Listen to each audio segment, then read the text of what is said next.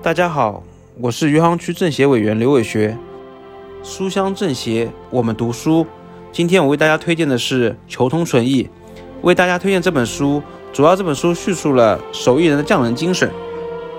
手艺人是人类文明的创造者。我们今天还能看到的让人叹为观止的历史遗迹，如故宫、云冈石窟、乔家大院，都是过去手艺人留下的杰作。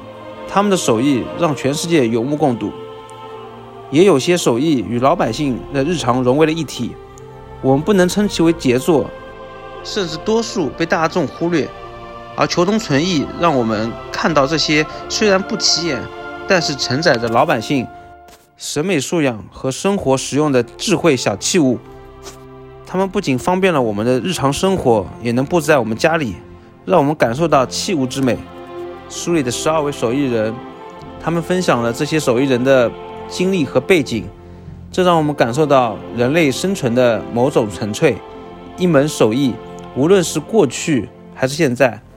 都是作为一种谋生的手段存在，但是工业化的变革和市场需求的环境变化，让很多传统手艺能实现的谋生价值变得越来越弱。而在这种情况下，依然有手艺人把一一门技艺贯穿于自己的生命过程中。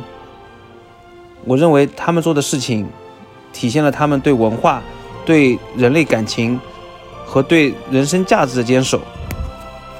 如果没有这群手艺人坚守，我们的文化遗产会渐渐的消失。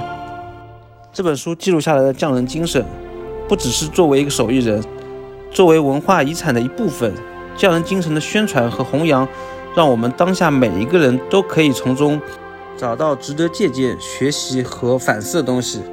所以，我觉得《求同存异》这本书很值得我们去阅读。